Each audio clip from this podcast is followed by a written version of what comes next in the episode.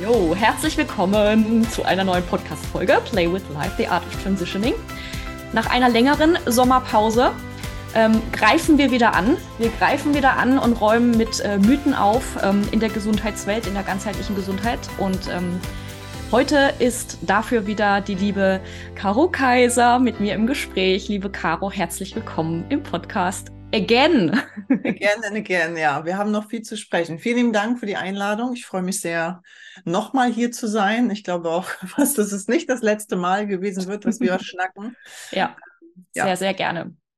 Ja, Caro und ich, wir hatten äh, schon mal ein Podcast-Interview, was ich auch ähm, wieder verlinken werde. Da ging es um die vergiftete Weiblichkeit, um auch wieder so ein paar Gesundheit Gesundheitsmythen ähm, ja, dazu beleuchten.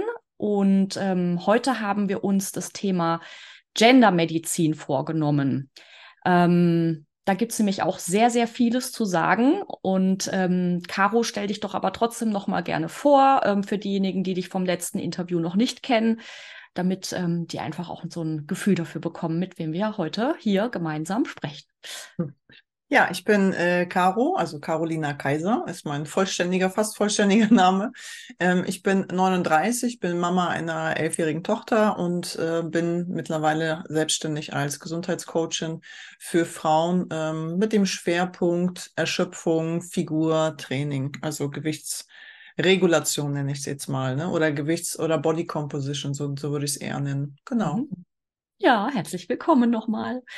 Ja, und Caro und ich, wir spielen uns gerne bei Insta und Co. Äh, so die Bälle zu, weil wir gerne hinterfragen, so kann man es, glaube ich, sagen, versuchen anders zu denken und vor allem auch selber in den Versuch gehen, in das Experiment gehen, glaube ich, in den Selbstversuch.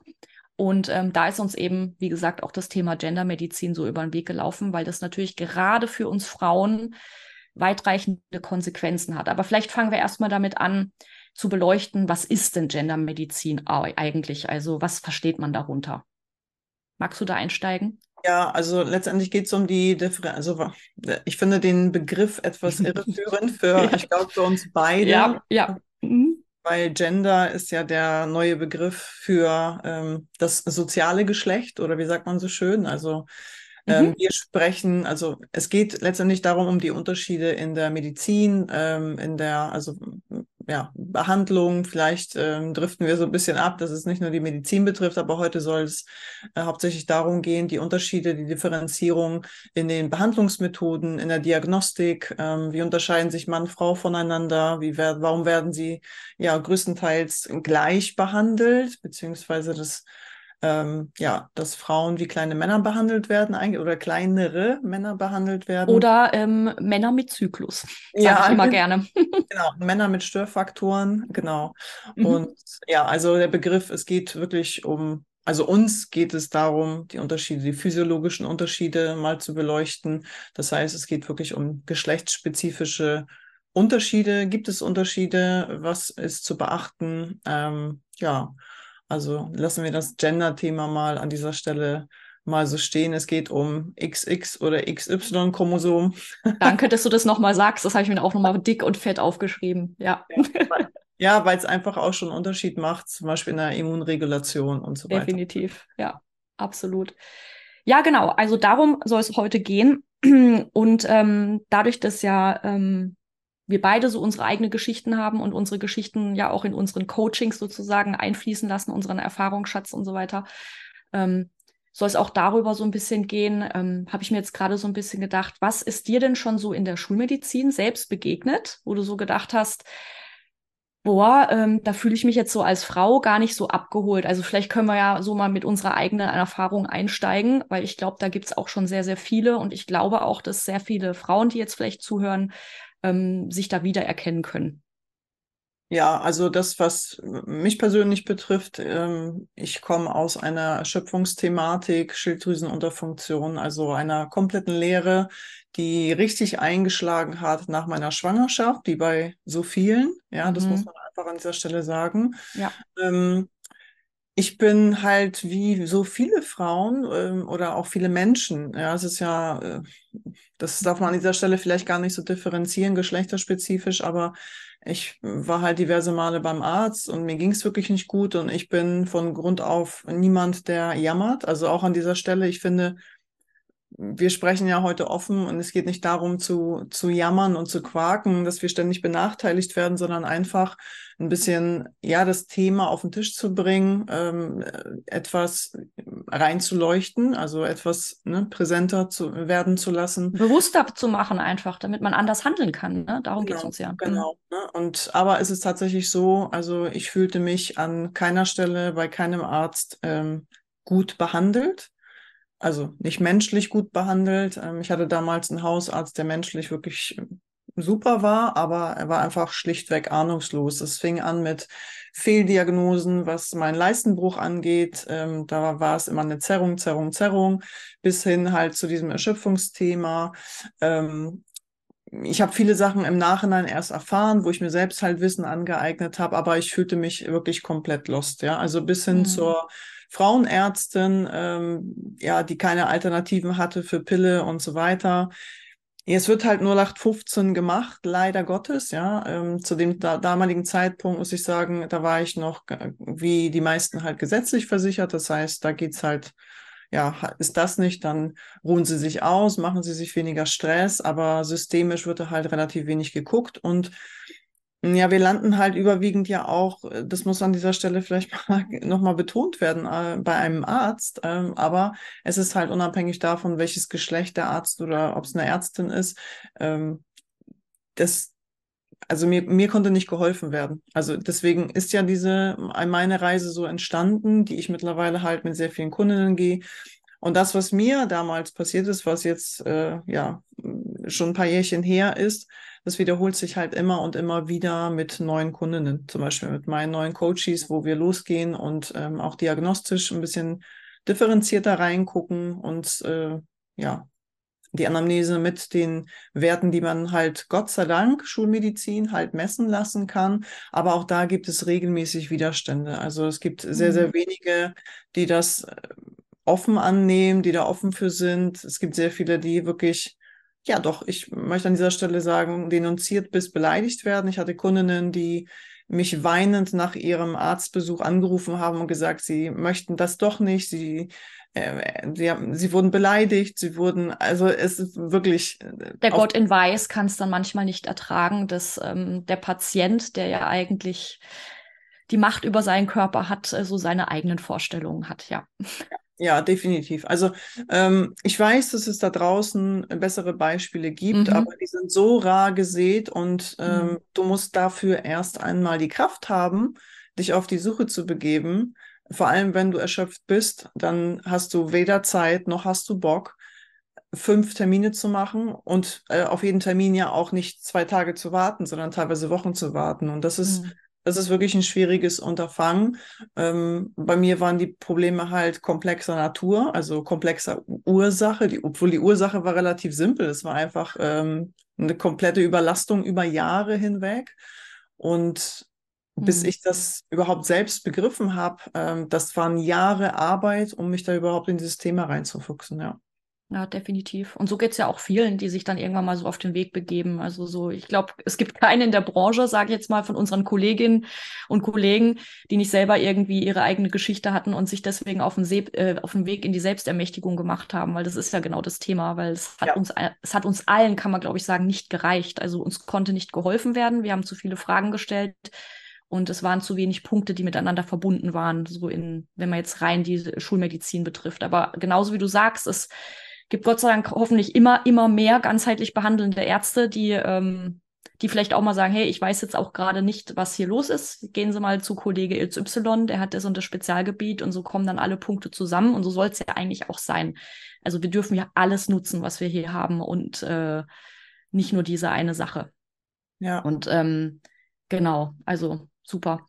super genau, es war, es war, ja letztendlich gar nicht, also es ist ja ähm, du hast ja noch eine, eine krassere Geschichte, Mhm. ja, die dahinter steht. Aber bei mir war es einfach so, es, es war nicht so, dass ich jetzt einfach wissenshungrig damals war und alles im Detail wissen wollte, weil ich sonst, weil ich mich gelangweilt habe, sondern äh, es hat einfach alles nichts gebracht. Die Also halt, die ging's Maß- halt schlecht, ne? Also der Leidensdruck war halt wahrscheinlich groß, ne? Genau, genau. Es gab ähm, ein Jahr, wo ich ungefähr drei Viertel des Jahres von einem Infekt in den nächsten geschlittert bin, wo ich Mhm. Meine Arbeit damals als, äh, ja, als, als Trainerin nur noch auf Aspirin-Komplex gemacht habe und äh, Ibuprofen, ja, also ich weiß, wie sich das anfühlt, ja, wenn man einfach frustriert von einem Infekt in den nächsten rutscht Mhm. und das hat ja Gründe, das hat ja nichts damit zu tun, dass dein Körper dich gerade ärgern will oder weil du gerade, ja, weil ist so, ja, Ja. ähm, sondern es hat ja Gründe, warum vor allem es zu diesen chronischen Beschwerden kommt, die so die so diffus sind. Ja, es, es ergibt ähm, bei vielen, bei mir war es auch so, es gibt, äh, es ergibt kein Krankheitsbild, es gibt keine Ziffer, ja, die, die man benennen kann. Wobei das mit der Ziffer auch eine spannende Geschichte ist. Also wenn wir Zeit haben, können wir da Ja, äh, fälsche keine Statistik, die du, ne? Oder glaube keine Statistik, die du nicht selbst gefälscht hast. Und was fällt halt auch alles rein in die Statistik, ne? Ja, ja, aber also was, was, was ich jetzt meinte mit den, mit den, ähm, mit den Ziffern, mit den Codes, die ja über die Krankenkasse abgerechnet Mhm. werden, als ich ähm, wechseln musste in eine andere Krankenversicherung, musste ich mir meine Krankenakte ja holen. Mhm. Und ähm, was ich übrigens äh, fast jeder Person wirklich empfehlen könnte, einfach mal neugierig mal reinzugucken, weil es einfach manchmal schockierend sein kann, was dort für Kürzel drin stehen, weil der Mhm. Arzt einfach nicht weiß.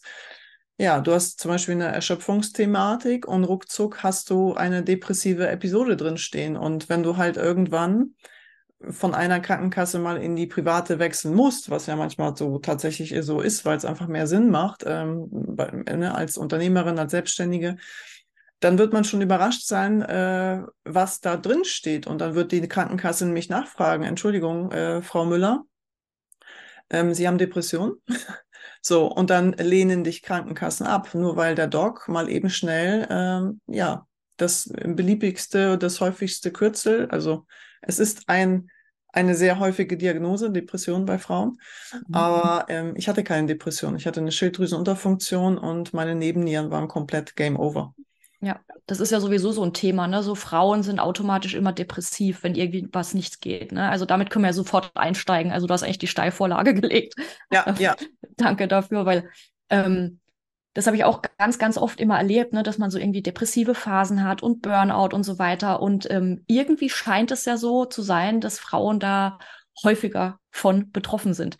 Natürlich hat es aber, ähm, abgesehen jetzt von körperlichen Merkmalen, auch soziokulturelle Merkmale, ne? Thema Weiblichkeit kommt auch nochmal dazu und Leistung und ähm, hey, dann packen wir noch Arbeit obendrauf. Und äh, früher gab es dann aber ein Gehalt, ähm, was so hoch war, auch von der Kaufkraft, ähm, wo quasi ein Gehalt gereicht hat. Und heute gehen halt beide arbeiten und die Kaufkraft sieht halt aber anders aus. Es kommt ja auch dazu.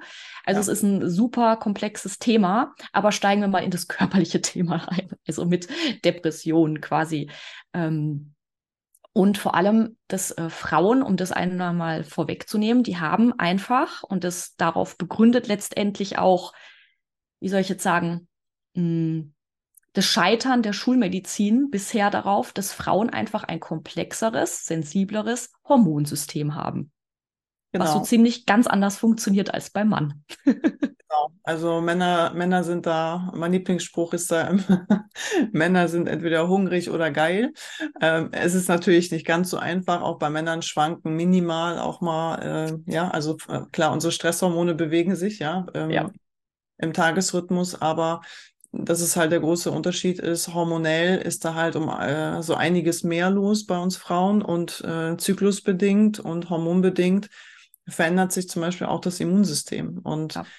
es ist, ich habe gar nicht, ähm, also ich habe da wirklich keine Recherche zu gefunden, wo ich sagen kann, okay, das, das ist jetzt faktisch so, aber subjektiv empfunden, Feedback, Erfahrungen von sehr vielen auch, auch Coaches, ähm, ist es tatsächlich so, dass es bei vielen Frauen so ist, dass Beschwerden, vor allem wenn sie diffus sind und wenn der Mediziner nichts damit anfangen kann, dass sie sehr schnell psychosomatisch sind. Ja, also psychosomatisch ist ja so der, der Begriff für alles, was man, äh, sie bilden sich das ein. Also es wird, äh, diese Psychosomatik ist ja kein schlechter Begriff und auch kein mhm. negativer Begriff, aber er wird mittlerweile, in, ich glaube, so in, als, als Laien oder als Laie ein bisschen missverstanden. Äh, das ist für einige das Pendant, bildet sie sich ein oder hat Stress oder whatever. Ne? Ich würde sogar, ich würde sogar den, den, äh, den, den Spieß umdrehen. Also wenn ein Arzt sagen würde, es ist Psychosomatik, ist für oder psychosomatisch, ist es für mich immer so ein Anzeichen von, okay, du weißt gerade überhaupt nicht, was bei mir los ist. Genau, das ist so ein Allround-Begriff, so wie, ähm, ja, irgendwann, mittlerweile weiß man da ja mehr drüber, wenn man sagt, ja, ähm, sie haben Reizdarm oder, ne, das ist, das ist ja, das kann ja alles sein und ähm, damit hat man die Ursachen halt natürlich weder gefunden noch benannt, noch beschäftigt man sich damit. Du hast halt nur eine Diagnose, die ist so Psychosomatik, Stempel drauf, fertig, erledigt. Weiter genau, geht's. Genau. Und so funktioniert ja leider Gottes unser Gesundheitssystem. Deswegen mhm sage ich ja auch immer, also mein Job ist wirklich so Gesundheitsrebellion und damit dort möglichst viele Frauen mit einsteigen, weil um Selbstwirksamkeit werden wir heute nicht drum kommen und in den nächsten Jahren wird sich unser Gesundheitssystem nicht zum Positiven entwickeln. Wir haben immer mehr chronische Erkrankungen und da fließt immer mehr Geld rein in ja teilweise Dinge, die, also was da bezahlt wird, ähm, wo Geld verschwendet wird und wirksamere Methoden, die werden nicht mal in Betracht gezogen, weil das einfach ewig dauert, bis es irgendwie in den Leitlinien ankommt. Und ja. es geht letztendlich darum, macht Mediziner heutzutage ja auch äh, nicht den Job, hey, ich möchte Menschen helfen und ich möchte dich gesund erhalten, sondern ja, ich muss ja irgendwas abrechnen. Ähm, das heißt, passt es in Schema F? Ja. Und das ist jetzt überhaupt nicht wertend gemeint, weil äh, ich möchte. Na, du beziehst dich ja auf System. Ne? Also du machst ja. jetzt nicht die einzelnen Menschen, also um das hervorzuheben, sondern es geht jetzt gerade um das Gesundheits- bzw. Krankheitssystem. Das genau. ist ja was anderes, ja? Genau. Es ist kein Gesunderhaltungssystem, es ist einfach ein Behandlungssystem oder ein Diagnosesystem, muss man einfach so sagen. Und ähm, ja, also was, was, was willst du in was, was haben wir, glaube ich, im Durchschnitt sieben Minuten Behandlungszeit, Durchschnittszeit ja. ähm, mhm. in der deutschen Arztpraxis. Ja, was willst du da, was willst du da ganzheitlich anfangen? Also Allein äh, die Anamnese, ne? Gar alles. Also alles, was es da genau. beschreibt. Und da fließt ja alles Mögliche mit rein. Ähm, da, dafür ist nicht die Kapazität da, dafür ist nicht die Möglichkeit da. Ähm, auch wenn ich oft dennoch manchmal wütend bin, ja, wenn ich merke, wie, wie ähm, ja, wie Menschen allgemein behandelt werden, also nicht nur Frauen, aber ich arbeite nun mal überwiegend ja mit Frauen. Mhm. Ähm, was da für Sprüche kommen, was da für narzisstische Äußerungen kommen, was, was, also beleidigend bis, also manchmal wirklich ohne Worte, ne? Äh, das ja, da wirst du halt wie so ein kleines Mädchen behandelt, ne? Manchmal so. Mhm. Genau, genau. Und ich bin einfach der Meinung, dass man nur, also es ist halt kein Gott in Weiß. Ja, mhm. es ist ein angesehener Beruf und ähm, äh, die, in Deutschland ist die Kultur sowieso extrem, ja. Also wenn ein Doktor oder ein Professor oder irgendwas vorsteht, dann fallen alle auf die Knie. Ähm, es ist ein Mensch, der kocht mit Wasser. Ja, er hat ein äh, krasses Studium, ähm, äh, ne? Musste, mussten die Menschen durch, genauso wie, wie ein Anwalt. Also das ist kein Zuckerschlecken. Aber ähm, daran kann ich ja nicht bewerten, ob man sich irgendwelche Sachen in den Kopf donnern kann, ob jemand äh, mehr weiß, weil Informationen sind halt einfach nicht Wissen. Es wird halt nicht angewandt und das, was dort gelehrt wird, ist ja nicht mehr aktuell. Ne? Das ist noch ein anderes Thema. Aber es ist tatsächlich so, dass sehr viele einfach nicht mal die Unterschiede kennen.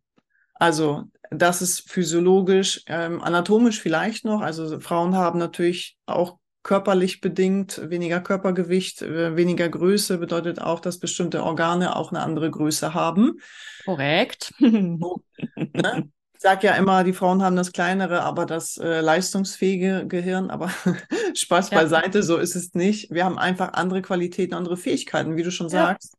Ich habe letztens äh, auch was sehr, sehr Spannendes gelesen, äh, ob wirklich die Gehirne sich unterscheiden, also ob die Strukturen sich unterscheiden. Und da ist man sicher nicht schlüssig, weil man einfach sagt, das Gehirn ähm, die Gehirnareale wachsen und schrumpfen halt mit den Anforderungen. Und wenn ich jetzt eine Frau habe, die sehr männlich geprägt aufwächst, wozu ich auch gehörte, ähm, als klassisches Papakind und ich schaffe das alles alleine und ich muss mich mhm. immer gegen Männer behaupten. Me too. Ja, also, genau, dann äh, verändert sich natürlich auch äh, dahingehend das Gehirn. Aber es ist halt so, selbst in der Medizin, also ist es in den letzten 20 Jahren haben mehr ähm, Frauen als Männer Medizin studiert und trotzdem sind auf Lehrstühlen zum Beispiel oder in wirklich ähm, hohen Positionen zu 90 Prozent Männer.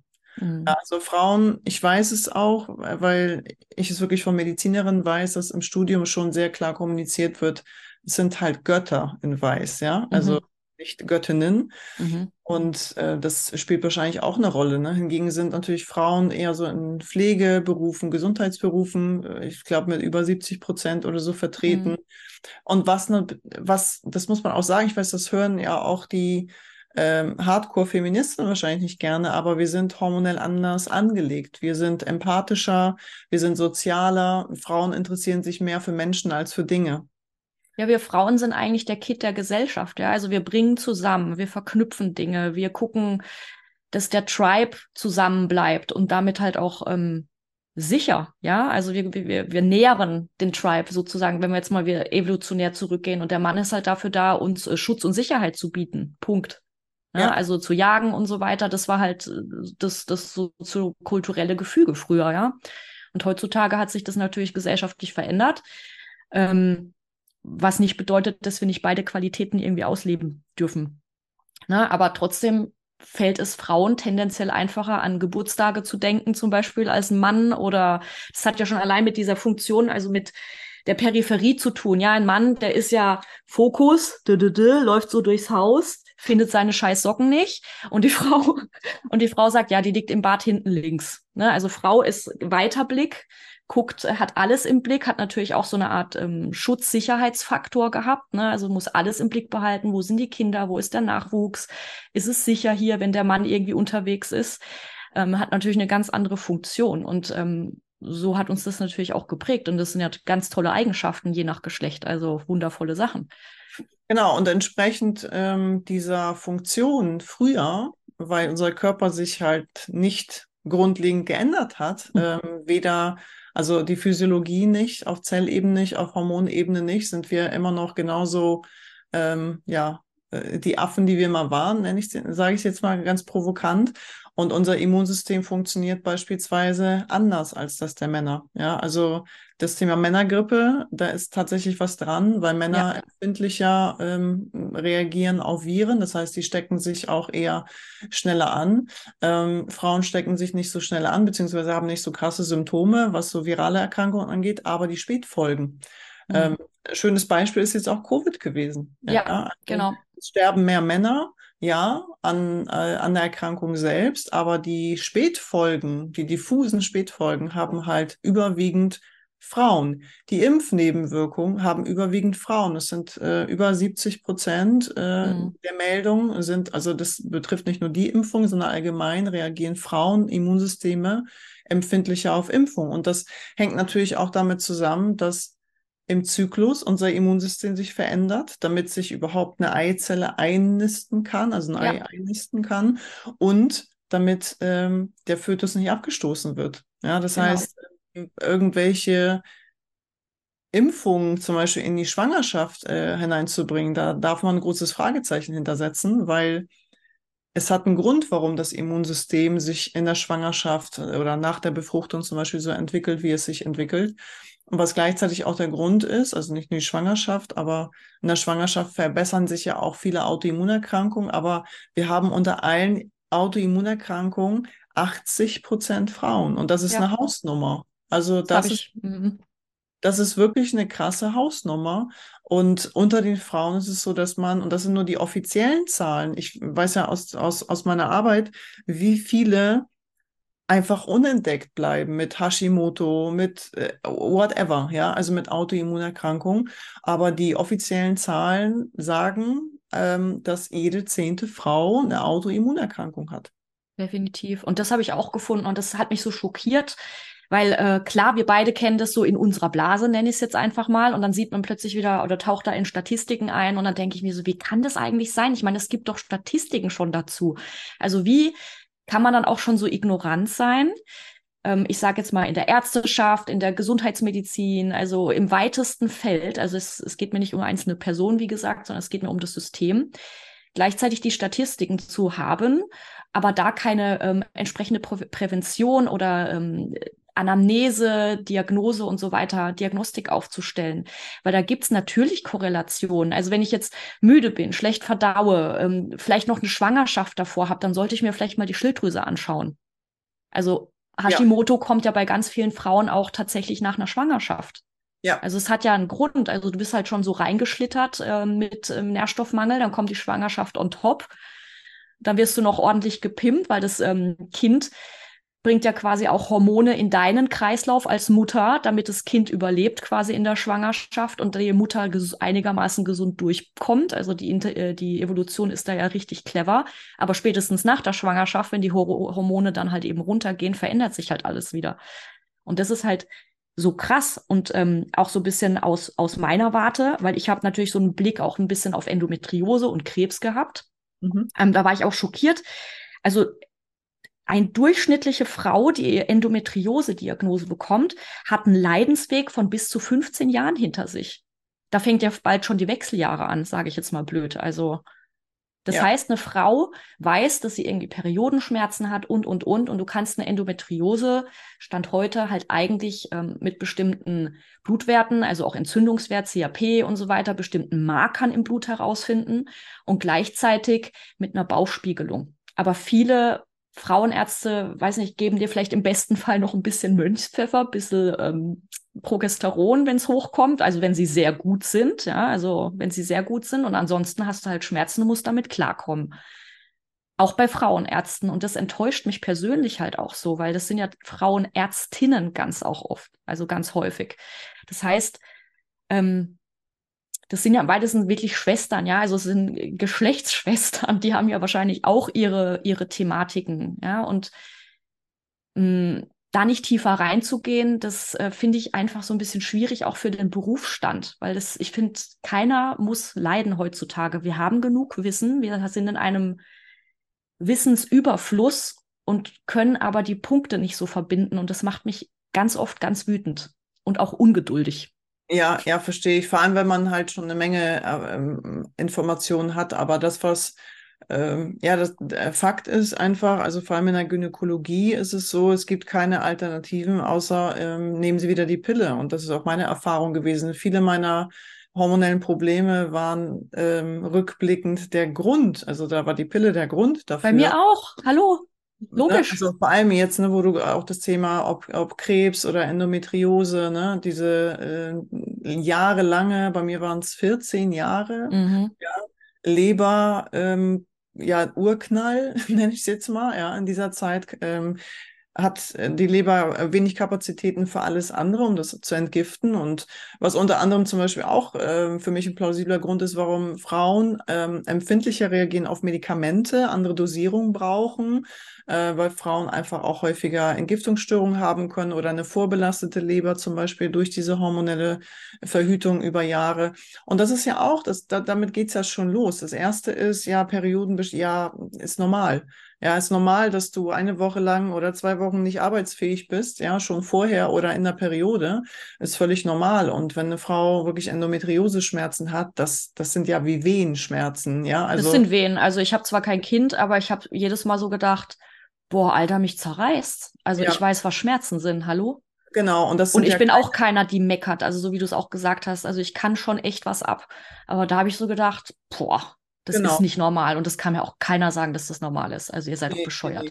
Ja, ähm, man muss jetzt mal ganz stumpf nochmal zurückgehen. Also wenn ich mir vorstelle, früher, ja, wir, wir sitzen in der Höhle, die Männer sind irgendwo jagen ähm, und wir, wir pieksen im Feuer rum und, und sitzen da ähm, und sind alleine, ja, mit, mit dem Nachwuchs, ja. Also wir können das ja auch ins Tierreich übertragen. Ja. Äh, hast du schon mal irgendwo eine Löwin gesehen, die jetzt eine Woche lang rumliegt und sagt, ja, ich kann hier nicht, weil äh, ich lasse mich jetzt vom Elefanten tottampeln, weil ich habe meine Periode. Äh, nee, ja, also weil wir haben da ziemlich gut natürlich funktioniert. Das ist da halt der Unterschied. Es ist doch nicht im Sinne der Natur zu sagen, ähm, sie legt uns mindestens eine bis zwei Wochen lahm, ähm, wenn wir unseren Zyklus haben. Also wie bescheuert wäre das? Ja, warum diesen Aufwand betreiben? Äh, warum, die, warum leiden, wenn wir so wichtig ja auch sind, also klar, die Männer auch, ne, die müssen ja auch ihren Beitrag leisten, aber wenn das für die Fortpflanzung so wichtig ist, wieso, wieso lässt man jemanden dann so brach liegen? Und viele Probleme sind ja über Jahre, Jahrzehnte ja auch entstanden mit der Zeit. Von daher ähm, muss man da auch wirklich differenziert schauen, dass, dass man müsste, wobei logischer Menschenverstand, das ist ja äh, viel verlangt heutzutage, aber das passt einfach vorne und hinten einfach nicht zusammen. Ja. ja. Und ich, bei mir war es auch so, das waren, ähm, also ich hatte sowohl Ärztinnen als auch Ärzte und da wird, also die gucken nicht an, als wärst du völlig irre, wenn du sagst, hey, ich möchte die Pille nicht nehmen, was habe ich für andere Alternativen? Und hier, ja, warum denn nicht? Und sie mhm. haben doch und so weiter. Und mhm. ähm, die verstehen die Zusammenhänge auch gar nicht. Also das, das kommt ja dazu. Es werden kein, es wird kein Hormonstatus abgenommen. Das machen schon sehr, sehr wenige. Ähm, das heißt, du gehst mit 14 Jahren dahin, äh, erster Check-up als junges Mädchen und dann, ja, jetzt bist du quasi fruchtbar Jetzt mhm. legen wir dich gleich erstmal lahm, damit du halt Ruhe hast und schöne Haut, ja. Mhm. Und das zieht sich halt wie ein Rattenschwanz vor. Und da geht es ja schon los, ja. Äh, Periodenschmerzen sind normal, Pille nehmen ist normal.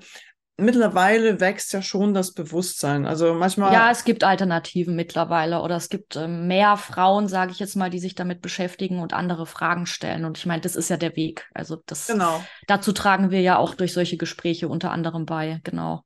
Genau, aber da frage ich mich manchmal halt auch, ist das subjektiv empfunden oder ist es tatsächlich so, weil wir Ja, na klar, wir sind in unserer Blase. Ja, klar, ja, genau. ist so. Muss man äh, schon sagen. Also was ich ganz spannend fand, ähm, das waren jetzt zwar nur Zahlen aus den USA, aber die Nebenwirkungen von Medikamenten sind allgemein bei Frauen doppelt so hoch. Ja. So, also Arzneimittelnebenwirkungen. Ja. ja. Muss man sagen, dass eine Nebenwirkung von Arzneien zu melden, ist schon schwierig. Das ist ein Akt, mhm. ja, in ja. Deutschland kommt auch noch dazu. Aber ähm, ja, das sind auch, also aus Amerika hat man halt die, die meisten Statistiken und äh, oder die sind hier zugänglich, äh, für Deutschland wahrscheinlich manchmal nicht hier, ja. Aber das ist die vierthäufigste Todesursache, Medikamenten-Nebenwirkung. Ähm, ja, wundert mich nicht.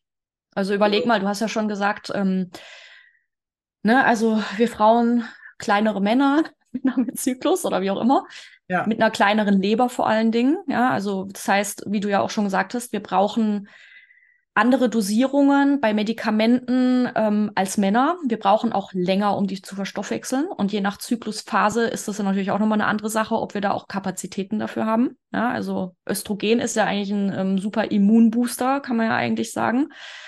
Ähm, und gleichzeitig, wenn jetzt zum Beispiel viele Frauen auch die Pille nehmen, die ähm, kannst ja in, in dem ellenlangen Neben äh, Beipackzettel nachlesen, ähm, dass das natürlich auch auf die Leber schlägt. Und ich ähm, habe das, glaube ich, schon oft erzählt. Ich erzähle es aber gern nochmal. Also ich habe ja im Laufe meiner Gesundheitsgeschichte, Gesundungsgeschichte, ähm, durfte ich ja auch mal ins MRT gehen. Und da haben die mir halt, halt ein äh, äh, diagnostiziert. Ne? Das ist ein gutartiges ähm, Ge Gewächs, sage ich jetzt einfach mal, eine gutartige ähm, Verknotung noch, Gott sei Dank. Ähm, hervorgerufen durch die Pille. Und dann sagen die halt ganz trocken so, ja, das haben ganz viele Frauen, die die Pille genommen haben, ist vollkommen normal. Ist vollkommen normal, dass quasi als Frau, die du schon anders verstoffwechselst mit einer kleinen Leber, dann sogar noch zusätzliche Handicaps bekommst in deiner Leber, um überhaupt klarzukommen. Ja, also ich habe da jetzt ganz, ganz lange daran gearbeitet, mit sehr viel Bitterstoffen, mit sehr viel Leberwickeln und, und, und, dass diese Hämangiome äh, ausheilen oder sich ähm, kleiner werden, wie auch immer, damit meine Leber, Leber wieder fit ist. Und das muss man sich einfach mal als Frau bewusst machen, was halt Medikamente, und die Pille ist ein Medikament, Punkt, ja. Ähm, was das halt für, ein, äh, für eine Auswirkung langfristig auch auf ähm, deine Entgiftungsorgane hat. Also nicht nur, dass deine Leber zu Schaden kommt, potenziell, sondern halt auch deine Darmflora komplett hops geht. Und damit halt eigentlich äh, so ziemlich dein 80 Prozent deines Immunsystems. Ja, jo. genau. Man kann sich das letztendlich, ich, ich vergleiche das ja auch immer, unser Körper ist ja wirklich so eine hochkomplexe Fabrik. Und ähm, das ist so, wie wenn wir äh, Mitarbeiter entlassen, dann werden noch zehn hier krank und dann werden noch mal fünf krank und ähm, 30 mhm. haben dann irgendwann Burnout und kommen erstmal gar nicht wieder. Ähm, und so bricht das alles halt so ineinander zusammen. Und mit zwischen 20 und 30 oder also was ich ganz krass finde, ist halt, es gibt ja wirklich schon sehr junge Frauen, die schon so früh so krasse Nebenwirkungen wie zum Beispiel Migräne dann davon haben. Mhm. Aber Ähm, zwischen 20 und 30 ist unsere Kapazität halt noch sehr, sehr gut. Das heißt, unsere Regenerationsfähigkeit ist gut. Ne? Das ist halt der Zeitpunkt, wo wir auch am einfachsten und am besten und sichersten auch schwanger werden können. Ja, ähm, ich glaube, ab 35, ich weiß nicht, ob sich das geändert hat, aber 35 ist ja schon Risikoschwangerschaft. Und ja, spätgebärend warst du ja eigentlich schon früher, sage ich jetzt mal. Das ist ja auch alles immer nur angepasst worden, genauso wie genau. Blutranges angepasst werden, ja. immer mal wieder. Das muss man sich halt auch mal bewusst machen. Ähm, früher warst du ja mit Ende 20 schon spätgebärend und jetzt ist es halt 35. Genau. Und vielleicht genau. in zehn Jahren ist es dann mal 40, aber jo.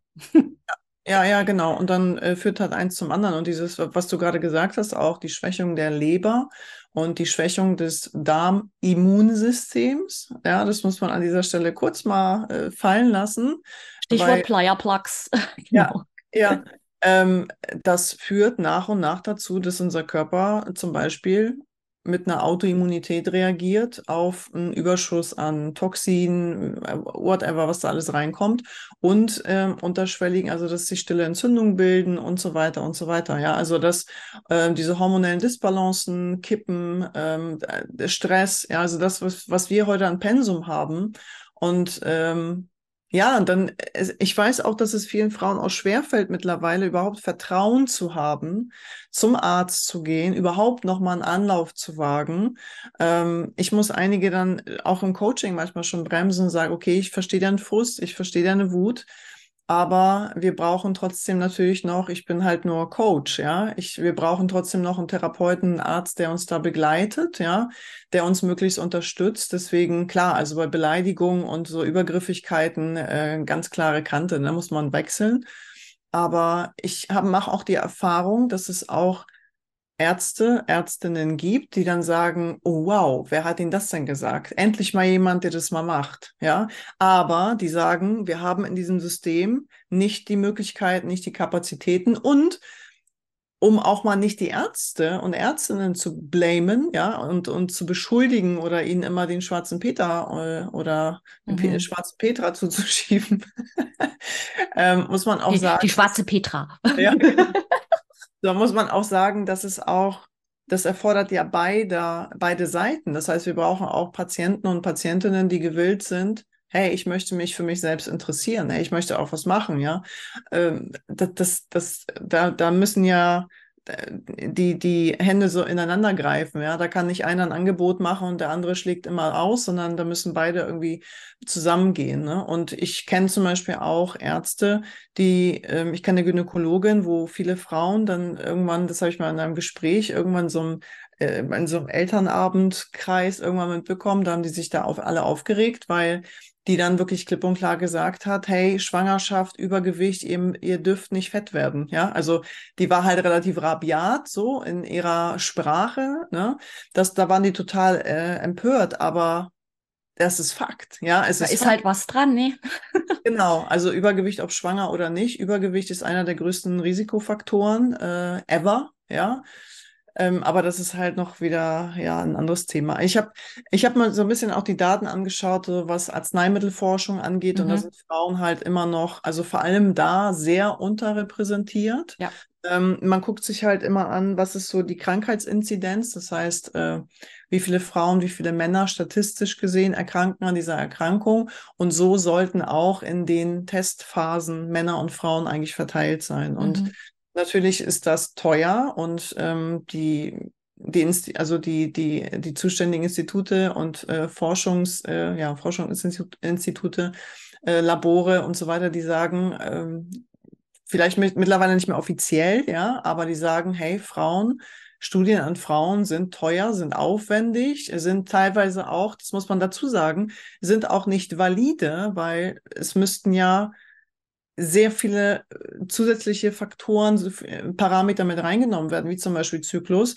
Und mhm. auf der anderen Seite muss ich, also würde ich an dieser Stelle auch äh, sagen, es ist manchmal auch gar nicht falsch, weil wenn wir zum Beispiel das Thema Embryotoxizität noch nicht ausgeschlossen haben in den ersten Phasen, ähm, oh, dann ist es auch sinnvoll, nicht an Frauen zu testen. Ja, also Männer und männliche Ratten sind halt die besseren Versuchstiere. Das, das ja, ist einfach so.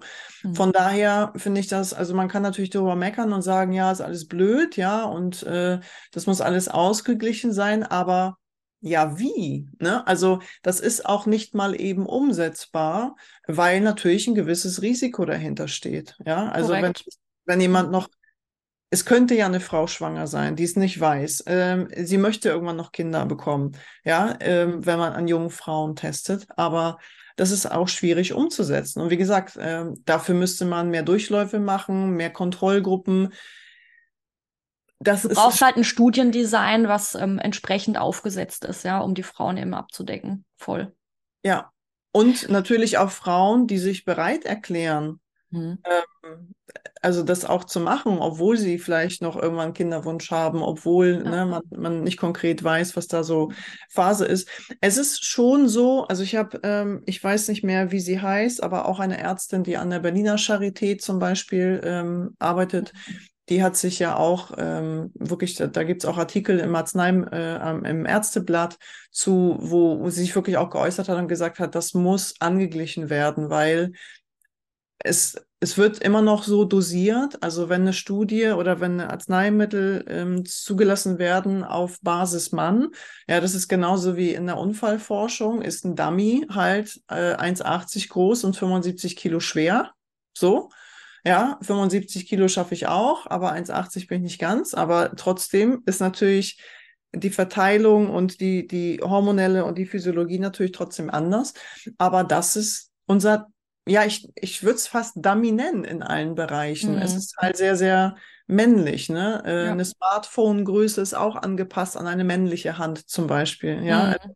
es wird alles so ein bisschen daran orientiert, aber auf der anderen Seite ähm, auch wenn ich eine Frau bin, muss ich sagen, ja, aber wo fängt das Ganze an und wo hört das Ganze auf?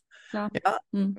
Wollen wir jetzt demnächst äh, zwar anhand dieses Beispiels Smartphone sagen, ja, mal machen wir drei Größen oder was? Klein, mittel, groß, ne? Also gibt es ja mittlerweile schon äh, in, in, in diesem Pendant. Das wäre ja noch machbar, aber wie. Was halt noch alles, ne? Ja, aber. Der genormte Mensch, aber da sind wir natürlich in ganz anderen Bereichen wieder unterwegs. Also es ist ja nichts genau. genormt, also klar. Ja, ja. Und es ist auch so, äh, ein Arzt orientiert sich an Leitlinien. Mhm. Und es gibt einfach keine Leitlinien für diesen Faktor X, also für diesen oder Doppelfaktor X quasi. genau, für dieses Chromosom. Ja. Ähm, klar, also dieses Paradebeispiel, ja auch was Erkrankung angeht oder Symptomatik angeht, ist ja Herzinfarkt, ne? Mhm. Wo, wo, Männer, ja, du kennst das Thema, ne? Ich kenne das auf jeden Fall. Also Männer, ähm, oder um das mal den, den Zuhörern und Zuhörerinnen zu sagen, ne? also einen klassischen Herzinfarkt beim Mann fühlt sich halt so an, dass du Entzug, Druckschmerz in den linken Arm bekommst, als Beispiel. Ähm, Druck auf dem Herzen und so weiter. Also da weiß man dann halt als Mann, ähm, okay, shit, äh, jetzt aber schnell, Herzinfarkt. Bei der Frau ähm, geht die Nummer halt mal ganz anders aus. Also Frau kann von Übelkeit, Unwohlsein, ganz diffusen Symptomatiken, äh, kann mit dem Herzinfarkt zu tun haben. Also ich ähm, habe das auch schon, ich sage jetzt mal, im Bekanntenkreis mitbekommen auf weiblicher Seite. Und äh, das hat mich dann auch sehr äh, schockiert, weil natürlich dann auch wiederum die Männer nicht wussten, ja, was ist denn das jetzt? Also der Partner zum Beispiel, ja, weil die natürlich ja, auch nicht wissen, hey, das ist doch eigentlich ein ziehender Schmerz in den Arm und die Symptomatik ist doch relativ eindeutig. Ähm, ist es halt eben nicht. Also man darf da als Frau ähm, sehr achtsam sein und äh, was halt noch schlimmer ist, das ist nämlich die Konsequenz, dass Frauen bei einem Herzinfarkt, das waren dann wieder so Statistiken, die ich ge gefunden habe, zwei Stunden später bei der Notaufnahme ankommen als Männer, weil nicht gecheckt wird, was da jetzt gerade los ist. Und zwei Stunden bei einem Herzinfarkt. Jo. Ja, ja, äh, und beim Herzinfarkt äh, auch was ein Unterschied sein kann. Bei Männern ist es sehr oft halt dieses klassische, ja, dieser genau. Ver Vernichtungsschmerz, ne, ja. nennen die das ja auch. Genau, Vernichtungsschmerz, ja. Mhm. Und ähm, bei Frauen kann das über Tage gehen und wirklich ja, ne, so mit Erbrechen, ein bisschen Übelkeit und, und, und solchen, also ganz, ganz anderen Symptomen einhergehen dann werden sie da, und es wird häufig dadurch nicht erkannt, auch von Medizinern nicht, obwohl das eigentlich schon relativ bekannt sein sollte. Aber wie das halt so ist, ja, schnell, schnell, ja, gut, mein Gott, die Frau ist wieder müde. Ja, also äh, so und abgetan, fertig. Was ich ganz spannend fand, ist, ähm, dass die auch wirklich herausgefunden haben, dass die Ursache von Herzinfarkt bei Mann und Frau unterschiedlich ist. Also, mhm. dass es bei Frauen ja ähm, also bei Männern ist so, so ein Blutgerinnsel, bumm, ja, und dicht. Und bei Frauen ist die Ursache ähm, viel, viel häufiger, das nennt sich Koronarspasmus, das heißt, die Blutgefäße verkrampfen. Mhm. Fand ich auch sehr spannend, ja. Weil, Verkrampfen, zusammenziehen, ne? Da bin ich jetzt sofort wieder so bei Magnesium und Co. im Kopf. Ja, unter anderem. Aber natürlich noch unter anderem, ja, klar. Genau. Ähm, und aber die Therapie und die Operation sind halt ähnlich. Und da ist zum Beispiel auch, das ist, mittlerweile gleicht sich das aus oder an, aber die, die Sterblichkeit post-OP, also nach der Behandlung, ist bei Frauen größer gewesen. Mhm. Wobei man auch sagen muss, ähm, dass Frauen auch durchschnittlich 10 bis 15 Jahre später einen Herzinfarkt haben als Männer. Ne? Mhm. Ähm, Frauen leben trotzdem länger. Also es ist ja eine Lebenserwartung von Frauen ist länger, aber durch zum Beispiel diese Autoimmunplage leben sie zwar länger, aber leidvoller.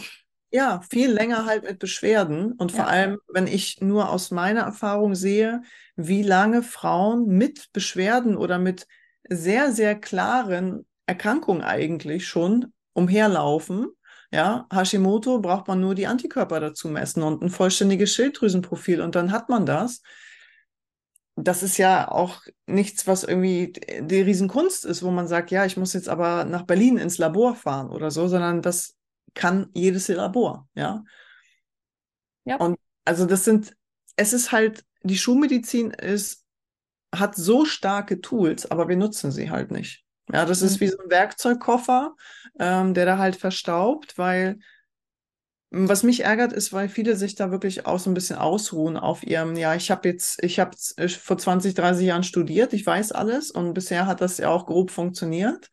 Ich glaube, die meisten kriegen auch gar nicht mit, wie vielen Menschen es zum Beispiel durch Therapiemaßnahmen schlechter geht. Ja, ein schönes ja. Beispiel hatte ich aktuell ähm, selbst in der Familie.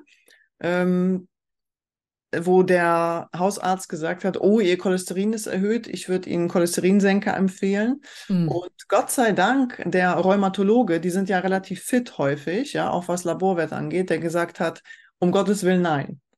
Ja, weil wichtig, vor allem bei. Hat ja einen Grund, weshalb das Cholesterin hoch ist. Cholesterin, um das auch nochmal zu sagen, ist unser Kit. Da ist irgendwie genau. ein Leck.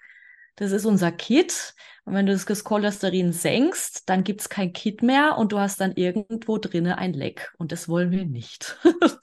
genau. Um es mal ganz plakativ zu sagen. Ja, genau. Und im hohen Alter oder im ja, fortgeschrittenen Alter ist niedriger Cholesterinspiegel korreliert oder steht im Zusammenhang mit früherer Sterblichkeit. Jo, genau. Beziehungsweise also, darf man nicht mal vergessen, man fängt dann an, oh, ihr Cholesterin ist zu hoch, was mit vielen, äh, was viele Gründe haben kann, unter anderem eine Schilddrüsenunterfunktion. Und dann fängt man halt an mit einem Cholesterinsenker, ja, mit, äh, und dann macht der natürlich Nebenwirkungen, weil du wirst dann schlappi, müde, verlierst wieder Nährstoffe, nimmst vielleicht auch noch die Pille.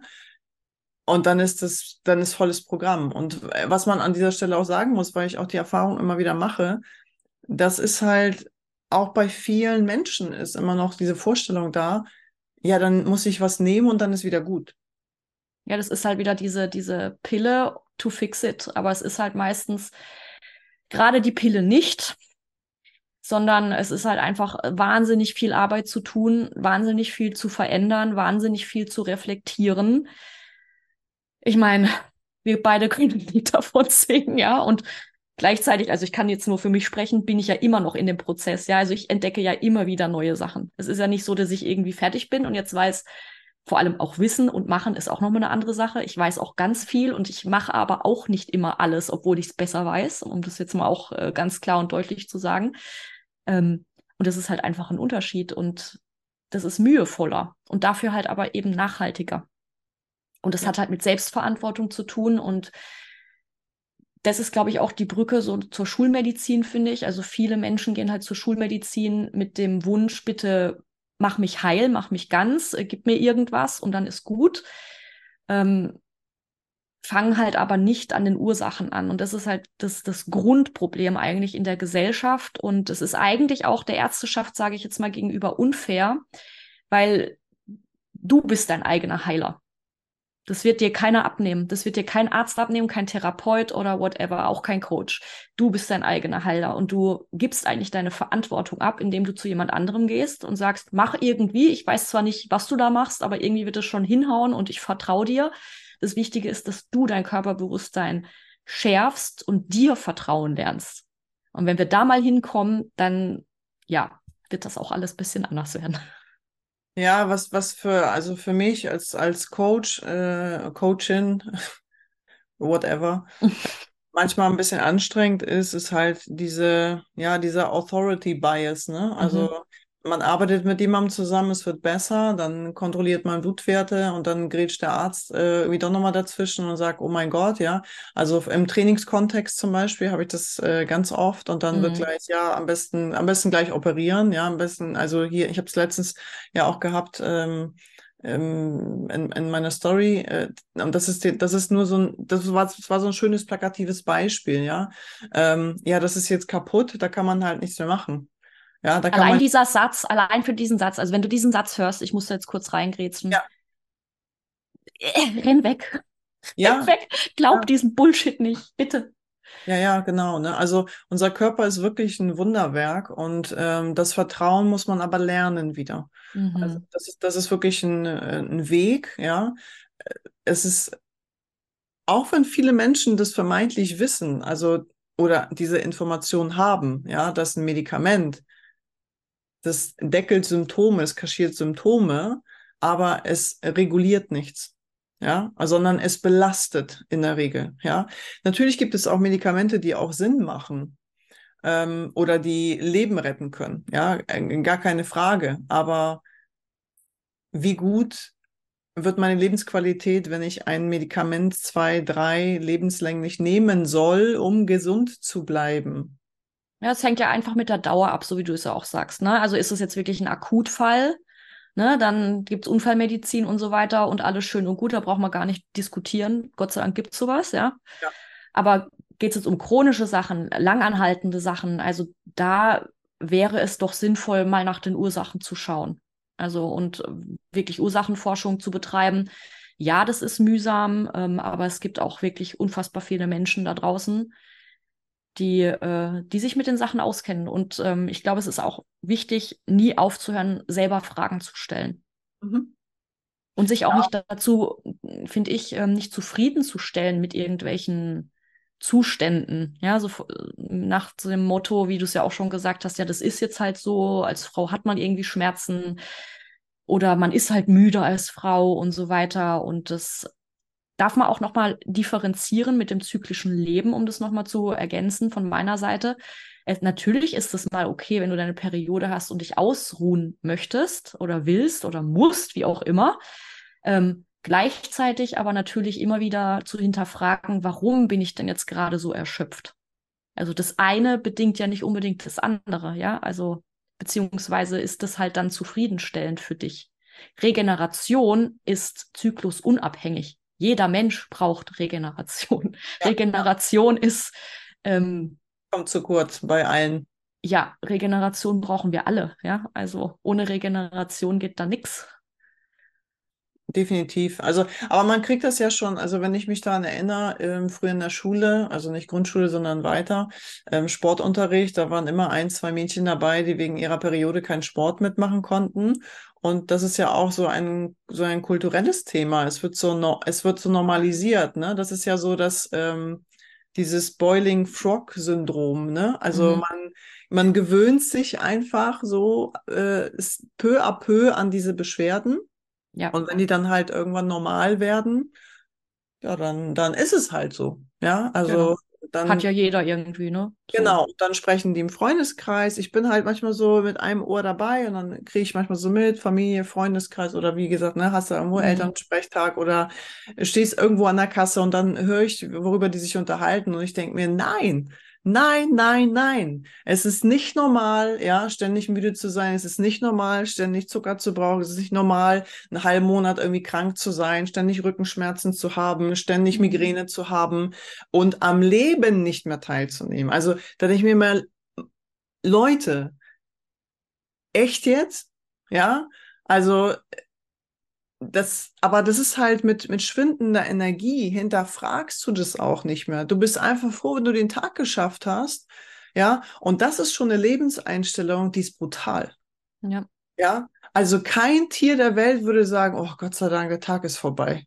Gott Nö, sei die, Dank. ich sehe das ja immer, ich, ich habe ja hier in meinem Büro, wenn ich da nach draußen gucke, ja, da habe ich da und meine ganzen Spatzen und wahnsinnig viele Vögel und Raben und was weiß ich was und die sind abends genauso fit wie morgens. Die wissen halt einfach, ne, das ist, der Tag ist rum, Futtersuche vorbei, ich habe mich um alles gekümmert, Regeneration und morgen geht's wieder ab. So. Ein schönes Be genau, ein schönes Beispiel finde ich ist immer Schlaf. Kein Tier der Welt würde sich wach halten, wenn Ja. es nicht müsste. Ja. Und wir volles Met, ne? Aber ja. Also das Thema, wie gesagt, Gendermedizin, das, der Begriff juckt mich ein bisschen. Ähm, Mhm. unangenehm, ähm, aber gemeint ist halt, es gibt eine, eine ein Daten, äh, eine Datengap, ja, also wir Ja, es heißt Gender Data Gap, habe ich nämlich auch gefunden. Ne? Genau. Also. Es gibt, ähm, es gibt einfach zu wenig Daten. Es wird einfach nicht differenziert. Und wenn wir zu wenig Daten haben, und ich finde, dass in Deutschland sehr schlusig mit Daten gearbeitet wird, obwohl wir eigentlich so äh, viele genau sind. Mhm. ja, und so viele Beamte haben und so, so eine tolle Bü Bürokratie, aber es, also in diesem Bereich, in diesem Kontext, ähm, auch im Bereich der Medizin, in der Alltagsmedizin, also Mhm. das, was im Alltag in Hausarztpraxen passiert, sind wir richtig oldschool. Richtig Voll old. oldschool. Ja. Und das Individuum wird halt auch nicht dabei betrachtet. Und so wie du ja auch gesagt hast, also es fängt ja halt echt schon an mit, ja, den, den Studien an, ne, mit männlichen Mäusen etc. Vielleicht maximal mit Frauen in den Wechseljahren wird äh, vielleicht mal was äh, getestet. Äh, das kann ich ja auch verstehen, weil fruchtbare Frauen sind halt wichtig für eine Gesellschaft, so wie du es ja auch schon zusammengefasst hast vorhin. Und ähm, ja, was kann man, was kann man jetzt natürlich den Frauen raten, um das jetzt mal ähm, als runden Bogen zum Ende zu bringen, was wir als Frauen ähm, tun können, um besser für uns zu sorgen, um andere Fragen zu stellen. Also was sind so deine Best Practices? Und da kann ich ja auch noch was, was dazugeben. Ja. Also für mich gibt es, in, also es wird in Zukunft, das ist meine Meinung, ohne schwarz zu malen, aber es wird in Zukunft nicht besser werden. Ja. Es wird immer mehr Menschen geben, die ähm, sich, also die meisten Menschen wissen, oder auch Frauen, wissen zu wenig über ihren eigenen Körper. Das ist das Erste. Fang an, dich damit zu beschäftigen. Anstatt dich damit zu beschäftigen, was du dir demnächst wieder kaufen kannst und in welchen Urlaub du fahren kannst, ähm, wenn du energielos bist, wenn du Beschwerden hast, ja, also all das. Es ist nicht normal, jeden Tag Schmerzen zu haben. Es ist nicht jeden Tag äh, normal, dass man äh, Zucker, Alkohol, Koffein, äh, Handy, whatever ständig braucht, um irgendwie am Leben teilzunehmen, ja, und einfach nur noch zu funktionieren. Und sich wirklich langfristig jemanden zu suchen, der sich damit beschäftigt.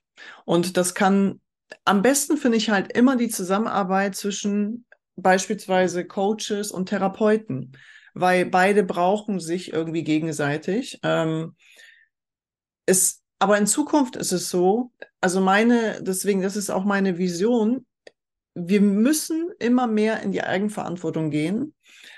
Wir müssen vor allem in Zukunft immer genauer schauen, was sind meine Informationsquellen. Ja. Und die Informationsquellen des, des Landes und die Gremien sind in der Regel keine gute Informationsquelle oder sind halt wirklich voll mit veralteten Informationen. Ein schönes Beispiel ist zum Beispiel die Deutsche Gesellschaft für Ernährung, wo Oh, sich auch, ja, es ist ein Verein, Ja. das heißt, aus der Lebensmittelindustrie, aus der, ne, da kann sich jeder einkaufen, da kann jeder Mitglied werden und die haben quasi wie so eine Handpuppe, haben die dann die Hand im, ne, jetzt sieht man es so im Bild, aber, ne, In der Dosierung quasi. Ja. Und in der Zusammenstellung und überhaupt, ich habe das ja auch mitbekommen. Also ja, und da gibt es ja auch wahnsinnige Unterschiede, wie zum Beispiel USA, ne, wo zum Beispiel da Nahrungsergänzungsmittel ja sowieso normaler sind. Ne? Man nimmt es dann dort eher mal als jetzt noch bei uns. Und gleichzeitig sind halt die Dosierungen äh, um Welten anders als jetzt bei uns. Ne? ja. ist ja schon die europäische ähm, Lebensmittelverordnung, ist ja nochmal eine ganz andere wie die deutsche jetzt wiederum. Und das hat eher was mit einem Überleben zu tun und nicht mit einem, ich bin voll im Saft, ich bin in meiner Kraft, ich bin vital und kann es kaum erwarten, Bäume auszureißen. Also diese Gap ist halt auch ähm, enorm. Ja, man, man darf natürlich, also wo du, genau, äh, Nahrungsergänzung ist das eine. Gut, in den USA sind auch andere äh, Dinge äh, legaler Klar, ja. ähm, verfügbar. Mhm. Ähm, aber in Deutschland sind zum Beispiel ähm, viele Stoffe als Nahrungsergänzung zum Beispiel nicht zugelassen, mhm. weil sie nicht patentierbar sind, obwohl sie ein ganz natürlicher Stoff sind. Ja, weil. Novel Food. I know, ja. So, das sind so Beispiele und da ist man natürlich sehr, sehr beschränkt, was auch die Empfehlungen äh, sind. Ja, also ich habe das jetzt in meinem privaten Umfeld, ein schönes Beispiel, wo ich etwas empfohlen habe, was man tatsächlich ähm, ja aus dem Ausland beziehen muss. Ja, also das ist Familie, in der Familie. Nicht? Ich, solche Sachen darf ich ja nicht als Coach empfehlen. Ähm, auch Therapeuten sind da sehr beschränkt. Mhm. Und absoluter Gamechanger. Und es ist ein völlig natürlicher Stoff. Ja, also mhm es hat keine, es gibt keine Studie dazu, die sagt, hey, das hat Nebenwirkungen, sondern es ist das nebenwirkungsärmste ever. Ja. ja? ja. Ähm, genau. und das sind so klassische Beispiele. Also die Fra fragt euch wirklich, für alle, die zuhören, wer ist daran interessiert, dich gesund zu erhalten? Wer verdient mehr Geld? Ob bist du gesund, bist du krank, ja? Und es wird in Zukunft, wie gesagt, Geld regiert ja schon irgendwo die Information vor allem. Von daher wird das immer schwieriger, immer differenzierter. Das heißt, einen Eigenanteil muss man da einfach leisten. Also da, da, das gibt, es wird keine Pille geben. Nein. Ja, die. Ne? Und wenn es eine geben wird, dann wird sie uns in irgendeiner Form äh, wieder abhängig machen von irgendetwas, ja, oder weitere Systeme irgendwie stören. Ja, das ist, unser Körper äh, hat sich so lange ent so entwickelt, ist so hochkomplex, ja, wie faszinierend. Es ist einfach fahrlässig und manchmal denke ich mir, das ist einfach äh, kleingeistig, ja, zu denken, dass wir mit einer Substanz, ja, alles retten können. Ja. Ich habe als Kind damals schon gedacht, so, wo, wo ähm, ich beobachtet habe, wie meine Mama so Diät gemacht hat und die Oma immer und oh, nicht zu viel, habe ich damals schon gedacht, ach, irgendwann wird es eine Schokolade geben, die null Kalorien hat und die genauso geil schmeckt. Ja, gibt es nicht. Warum nicht? Ja, warum nicht? Weil es was Besonderes, also weil äh, generell süß und Geschmack und ähm, auch diese ganze Molekularstruktur dahinter, das hat einen Sinn. Ja, das, das, das kann man nicht einfach austricksen. Und manchmal ist es natürlich auch ein Gewinn, ja, in der Medizin, vor allem so in diesem Chirurgiebereich, in Transplantation zum Beispiel, ja. Da sind wir ganz oben auf, gar keine Frage. Aber auch das wird irgendwann eine Kostenfrage. Mhm. Kannst du dir das leisten? Oder kannst du dir das nicht leisten? Und bin ich daran interessiert, darauf hinzuarbeiten, dass ich irgendwann ein neues Herz bekomme? Das wäre ja völlig irre. Ja, ja oder halt absolut kontraproduktiv. Ja, weil ich halt nicht weiß, ne? Hopp oder mhm. top. So, das ist so ein bisschen, ja, russisch Roulette manchmal, was wir im Alltag machen. Und immer sind andere Dinge wichtiger. Ich kann wirklich nur an alle appellieren. Stellt euch wirklich, es ist eine unangenehme Wahrheit, aber wir müssen uns dem einfach stellen. Und am Ende ist es so, wenn du diesen Weg einschlägst, ist es ein gutes Gefühl, weil du setzt ja. dich wieder ans Steuer.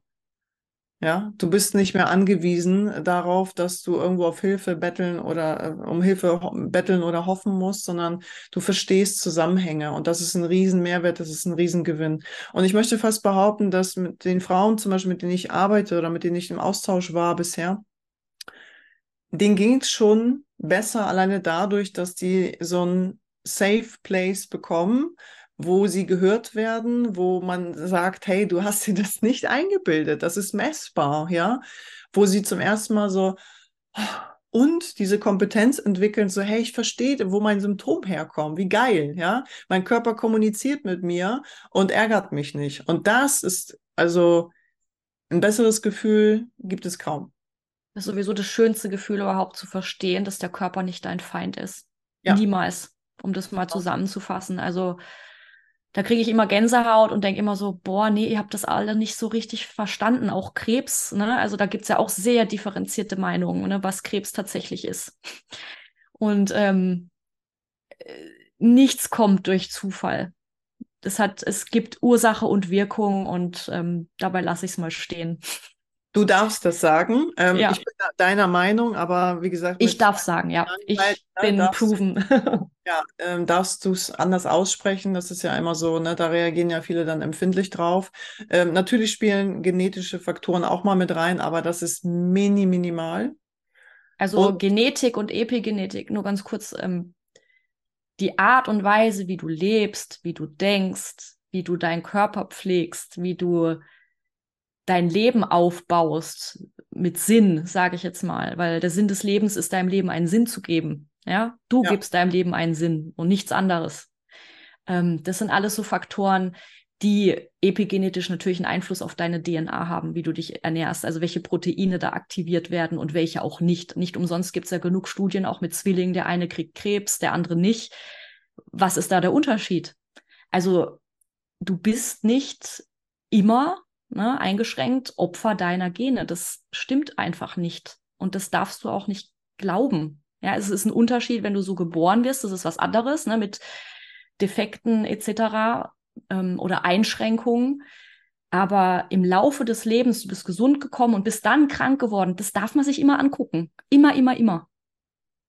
Ja, also sehe ich auch so. Wie gesagt, natürlich gibt es immer ähm, auch äh, Einzelschicksale. Ne? Natürlich, ne? ja, das gibt es immer. Das will ich auch nicht absprechen, darum geht es ja nicht. Das, das, ähm, aber irgendjemand fühlt sich ja immer getriggert, das kennen wir hm. ja beide. Ja. Ähm, aber da geht es halt auch wieder genau darum, ne? Warum fühle ich mich getriggert? Ja, bin ich noch in meiner Opferrolle oder bin ich schon, traue ich mich in die Selbstwirksamkeit? Und das ist halt ein Riesenunterschied. Ne?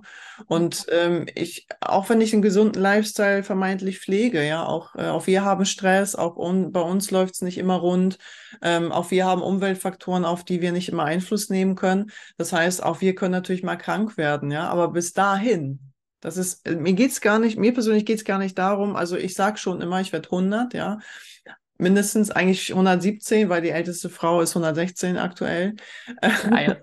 Aber Geil. Ähm, es geht nicht um lange, sondern es geht, wie du schon sagst, dem ich meinen Sinn erfüllen. Ich möchte ein geiles Leben haben. Ich will wissen, hey, ich habe nichts unversucht gelassen. Ich habe Dinge getan, ja, weil ich die Energie hatte. Wie viel Zeit fließt einfach so vorbei, weil ach nee, ich brauche das Wochenende zum Ausruhen, ich brauche das Wochenende zum Ausruhen. Ja, und dann schiebt man das. Und ich kenne das halt selber ja auch, ne? Dann verspricht man dem, dem Kind was und dann, ah, nächstes Wochenende, ah, nächstes Wochenende, nee, nee, morgen, nee, morgen, ah, können wir morgen, weil Arbeit, weil dies. Also wenn die Leute ihren Körper nur annähernd so gut pflegen würden, wie ihren scheiß Arbeitsplatz, dann wären wir schon ganz weit vorne. Ja, so sieht's aus. Ha, mega. Caro, es war wie immer ein Fest.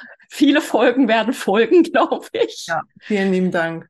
Ja, voll, voll gerne. Und danke auch für deine Zeit. Und ähm, ich glaube, da war jetzt sehr, sehr viel, ja, also sehr, sehr viele Gedankenanstöße drinne. Und ähm, uns beiden geht es einfach um die Selbstermächtigung, Selbstverantwortung. Und das ist das Einzige, glaube ich, wie man es zusammenfassen kann, auf dieser ganzen verrückten, bunten, informationsbeladenen Zeit. Äh, künstliche Intelligenz kommt jetzt auch noch on top, da darf man noch mehr aufpassen, genau. welche Informationen man konsumiert. Aber ja, in diesem Sinne, Caro, bis zum nächsten Mal. Schön, dass du da warst. Danke dir. Bis zum nächsten Mal. ciao. ciao. Ach so, Moment, Moment, noch nicht ciao. Ähm, wie können sich Menschen, äh, wie können dich Menschen erreichen? Ganz wichtig.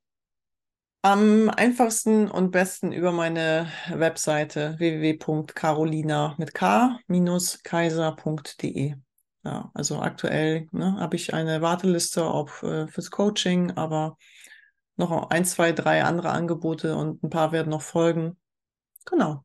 Oder Instagram. Caro-klar. Lohnt sich, folgt ihr. Lohnt sich auf jeden Fall. Danke, danke, danke, liebe Caro. Ciao, ciao. Tschüss.